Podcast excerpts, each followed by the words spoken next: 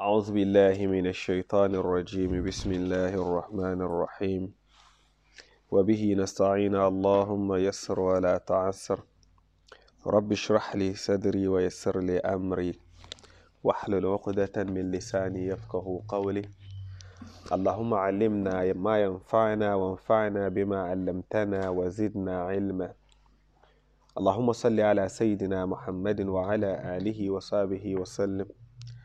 Uh, in our previous lesson, we couldn't uh, finalize the last bit of uh, the first chapter that we were doing. So we made mention of uh, regarding the importance of uh, knowledge and also the knowledge that is of benefit or the knowledge that we need to uh, seek. Imam Abu Hanifa said in his saying that he considered ilm or knowledge to be of two categories. And uh, he made mention of uh, ilm tibbu lil uh, abdan, uh, the knowledge of uh, medicine for, for the body, uh, wa ilm al-fiqh lil adyan, and the knowledge of jurisprudence for, for the deen. And also he made mention that importance of knowledge is basically the knowledge that is being utilized, which means that um, you need to use the knowledge. When you say you have knowledge, it has to be utilized. If you learn but you don't practice what you learn, there's no there's no benefit in that. So it is very important to uh, practice uh, or utilize the knowledge that you've you've seeken. So when he said "Mal ilmu illa bihi," knowledge is not but it should it should be something that we use it so and i gave example of scholars who, who before they even give a talk they themselves you can see their their approach towards knowledge and how much they feel before they even open their mouth to talk to people and i remember someone was asking yesterday whether we have to be perfect before we can also advise other people. We don't need to be perfect before we advise others The reality here is not about being perfect, but this more or less before I say it, I should also think about it in a way that I can also practice what I'm saying. So those are very important when we look at it. So it says إلا العمل به والعمل به ترك العاجل للأجل. So when you are utilizing or working with knowledge, what will happen is it will stop you rushing in taking decision. You know, for a person who always thinks before they act, it makes them easy for them to stay away from trouble and also protect them from making multiple mistakes. You know, the, the people of the past have a beautiful saying that goes like, you have two ears and one mouth, which gives you opportunity to listen more and talk less. You know, so a person with the knowledge will not quickly act in conclusion. They'll always take their time and assess things and look at things from different dimensions. And not only that, as a Muslim, it gives you opportunity before you jump into conclusion. When you have knowledge, it makes it easy for you to study things from all different angles. When you hear things, you don't just take decisions straight away. فينبغي للإنسان أن لا يغفل عن نفسه. It is not also good for a person to forget himself. In what? wama yanfa'ahuma. So when it comes to yourself your inner self you need to always look at what will benefit it and what will also harm it. All this knowledge will be what will help you to be able to identify that. So yanfa'uha wa ma yadurruha fi awwaluha aw fi awlaha wa ukhraha. So you need to ask yourself anything that you're going to do. What is the benefit of this in this dunya and what will be the benefit in akhirah. Don't do for doing sake. The concept of because everyone is doing, I'm also doing is un-Islamic. We don't do because people do. Now we live in a society where, for instance, birthday, there are argument here and there whether it's accepted or not. The most important thing is when you see people doing things, first of all, ask yourself, why do they do that? You need knowledge when you sit down and observe and analyze and ask questions, the origin of it, the mentality behind it, then you ask yourself, do you believe in that? Does it match with your creed? Does it match with your, your faith? If yes, Alhamdulillah, then you embrace it. If it does not, then you stay away from it. That is what a good Muslim will do, and you can only do that with knowledge. When people are doing something does not just justify that to be good. Always learn to ask, check the origin of it. Because the Prophet ﷺ is saying, Man biqawmin fahuwa minhum. Whoever imitates other people is considered as part of them. So you don't want to be part of things that are paganism, things that are haram. So it's good to always check, it's good to always ask, it's good to have an idea behind what and how so that you know where you stand. These are very important. Now, فَيَسْتَجْلِبُ مَا يَنْفَعُهَا So when you are able to identify what will benefit you in this world and hereafter, then you engage more in that. And then وَيَجْتَنِبُ مَا يَضُرُّهَا Then you stay away and avoid what will harm you, which means what will harm your soul or your, your, your nafs in this world and hereafter. Okay? You don't follow your personal desire because this desire, just following your lust, is how long will it take? While you pile deeds or punishment for yourself for hereafter. You don't want to do that. You can only do this when you have iman and you have knowledge about what's going on around you. كي لا يكون عقله وعلمه حجة عليه فيزداد عقوبة Why is this so? Because Allah subhanahu wa ta'ala has given you brain. He has given you wisdom. Allah has given you this to think. خلقنا الإنسان وعلمه البيان. We created human being and we've given them wisdom. So you don't just do things for doing sake. When someone does, you want to assess it and see what is good about it, what is bad about it. Always you need to have that sort of mindset. It's not about being rebellious, it's not about arguing. No. Man, let's go. Let's do this. Sure, yes. Convince me. Why do you think we have to do it? I got a boy who was smoking, I told you about some years back. It's a young boy. Was smoking, and then I told him, I said, Can you give me one? And he said, Oh, mister, have you smoking before? I said, No, but I want to start. He said, No, no, no, no, you can't start. I said, What's stupid? You you are enjoying yourself, you don't want me to enjoy myself. He said, No, no, no, Wallah, you don't have to. I said, No. Since you are doing it, there's something good about it. So I want to start. And then he, he was just looking at me. I said, okay, well, look, don't rush. But first of all, just in case someone asks me, why am I smoking? What should I say? And he was looking at me. I said, give me something good about smoking so that if someone asks me, I can say, this is the reason behind it. You see, I've not told him not to smoke. I only want a good reason why I should smoke or why he is smoking. And that was the reason why this boy chucked the cigarette that was with him in the park in the rain. Because I asked him, if you don't justify that, I for sure I know there are some sickness that people can get by just even inhaling the smoke that you puffed out. And for that matter, he it's enough for him to stop. Thinking if that is the case, why will he even harm himself? So before you do something, you want to have evidence, you want to ask. Because Allah will question you. There are people on this planet like you who are mentally ill. There are people like you that cannot, they cannot connect with the reality and know things which is good and which is bad. And Allah gave you this. You are healthy. You are fully in a sound mind. And you could not assess things and check what is good, what is bad that will double your punishment on the day of Qiyamah. Because of what? You have the aql, you have the brain, you have the knowledge. So if you don't utilize it, that will be evidence against you on the day of Qiyamah. It's always like that. You know the Quran from the day you know how to read the Quran, from the day you start to understand the Quran, from that day onwards. If you go against the Quran, it becomes double for you than the person who don't know how to read or don't understand the meaning of the Quran because that Quran will be evidence against you. So that doubles your punishment at the day of Qiyamah. So it is good to learn It is good to understand, but after understanding, the most important thing is to be able to practice what we've understood. So, those are the realities, boys. When we are talking about this, we're not talking about just learning.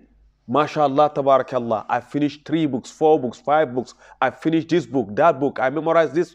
It's not about that. How many people are out there with big certificates? They got the certificates from different universities, but their action does not look like educated people. Why? Because they only boast with paper, but they have no education. When you are educated, your action will be like educated person because you use the knowledge that you got. So we ask Allah subhanahu wa ta'ala to protect us from the knowledge that will not be of benefit to us As the Prophet ﷺ will ask Allah, Oh Allah, give me knowledge. Alimna ma yanfa'na. That's what the Prophet ﷺ make dua. Ya Allah, give us knowledge that will benefit us. وَانْفَعْنَا بِمَا عَلَّمْتَنَا And also make what we learned, what you taught us, let it be beneficial to us. Allahumma allimna ma yanfa'na wanfa'na bima 'allamtana. Allah teach us what will benefit us and let what we've learned be of benefit to us. نعوذ بالله من سخطه وإقابه. We ask Allah subhanahu wa ta'ala to protect us from us disobeying Him and also protect us from His punishment. وقد ورد في مناقب العلم وفضائله آيات Indeed, there are verses of Quran, lots of verses that spoke about importance or the benefits of knowledge. Lots of them. But of course, as the book made mention here, our akhbarun sahiha and lots of ahadith that spoke about importance of knowledge. But here, the writer of the book is saying he does not need to go through all these ahadith to prove evidence and importance of knowledge so that it does not lengthy he does not want to lengthen the book that he wrote. That is the book of ta'lim al-muta'allim so those are in in a nutshell what we finish off regarding um, first uh, haqiqat al-ilm we're going to take the next chapter um, if we have time. If not, we just stop here.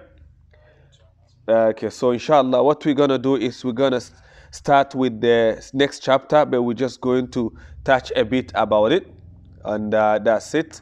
Uh, next next lesson, we just go further to talk more about it, inshallah. So I was planning to just quickly look at some of the evidence, but uh, I was rushing, I couldn't save this. Now, فصل في نية في النية حال التعلم. So this chapter will be telling us about the intention that we do before seeking knowledge. We need to have good intention. And we spoke about this in our previous uh, discussion. Anything that you do, you need to have good intention before that. ثم لا بد له من النية في زمن تعلم العلم. It is very important before you indulge in engage yourself in seeking knowledge, you need to have intention. إذا النية هي هي الأصل في جميع الأحوال. As intention is the origin of all of our affairs. Intention is the origin, is the beginning, is the foundation of everything that we do. لقوله عليه الصلاة والسلام as the Prophet sallallahu alaihi wasallam said, innamal a'malu binniyat.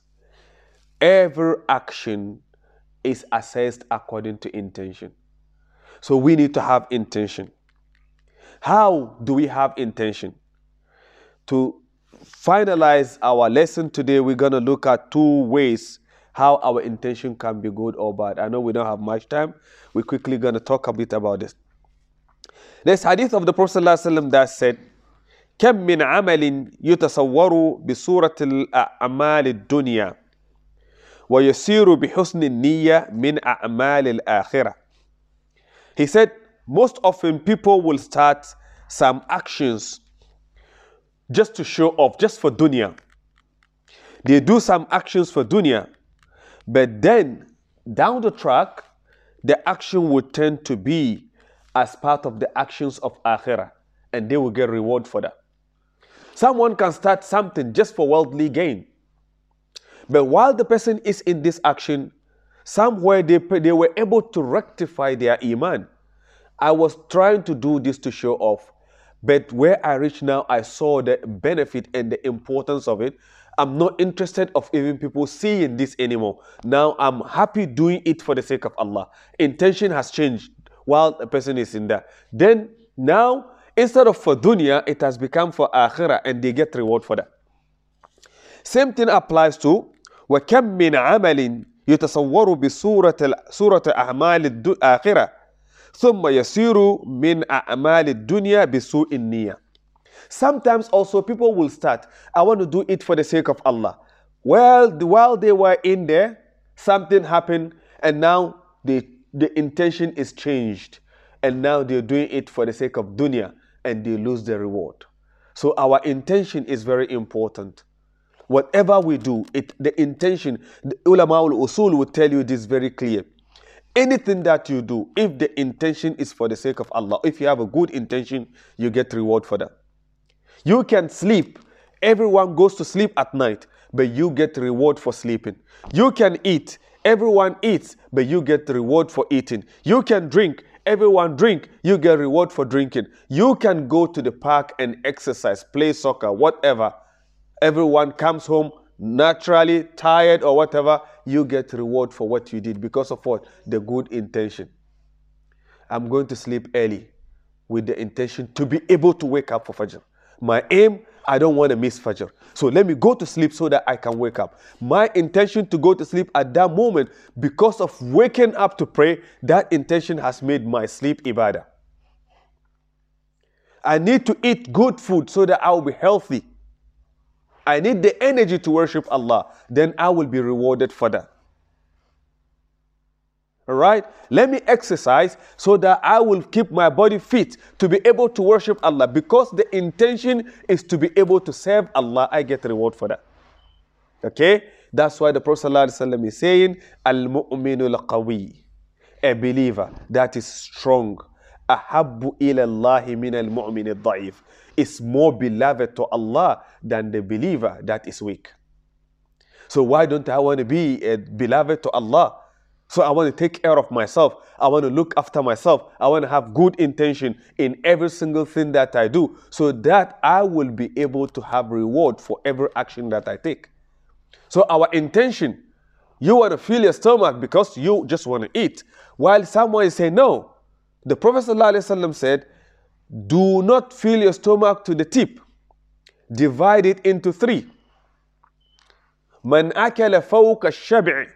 فَقَدْ أَكَلَ الْحَرَامِ Whoever ate over the limits of their stomach, they have eaten haram. So, من أكل فوق الشبع فقد أكل الحرام. Whoever ate above his uh, food has eaten haram. So it's not about because the food is there you have to eat. No. Divide your stomach into three. One for food, one for water, one for air. This is what Islam is talking about. It's not about how much you eat. It's not about how much you eat. You want the barakah of the food, not the quantity. How many people have eaten lots, they just got sick, and others just ate little and they're okay. So it's not about the quantity, the quality. And the Prophet ﷺ is telling you, eat, but divide your stomach into three water, the food, and then the air. When you eat too much, shaitan takes advantage of you. Because the energy you got, where do you put it? You start to mess around. The energy you got, if it's excess and you don't utilize it well, what will be? Shaitan will start to play around with you. And to avoid that, you need to make sure that you do things right. So inshallah, we will start from this hadith, uh, inshallah, in our next lesson. and then we continue on this سبحانك اللهم وبحمدك نشهد أن لا إله إلا أنت ونستغفرك ونتوب إليك. سبحان ربك رب العزة عما يصفون وسلام على المرسلين والحمد لله رب العالمين.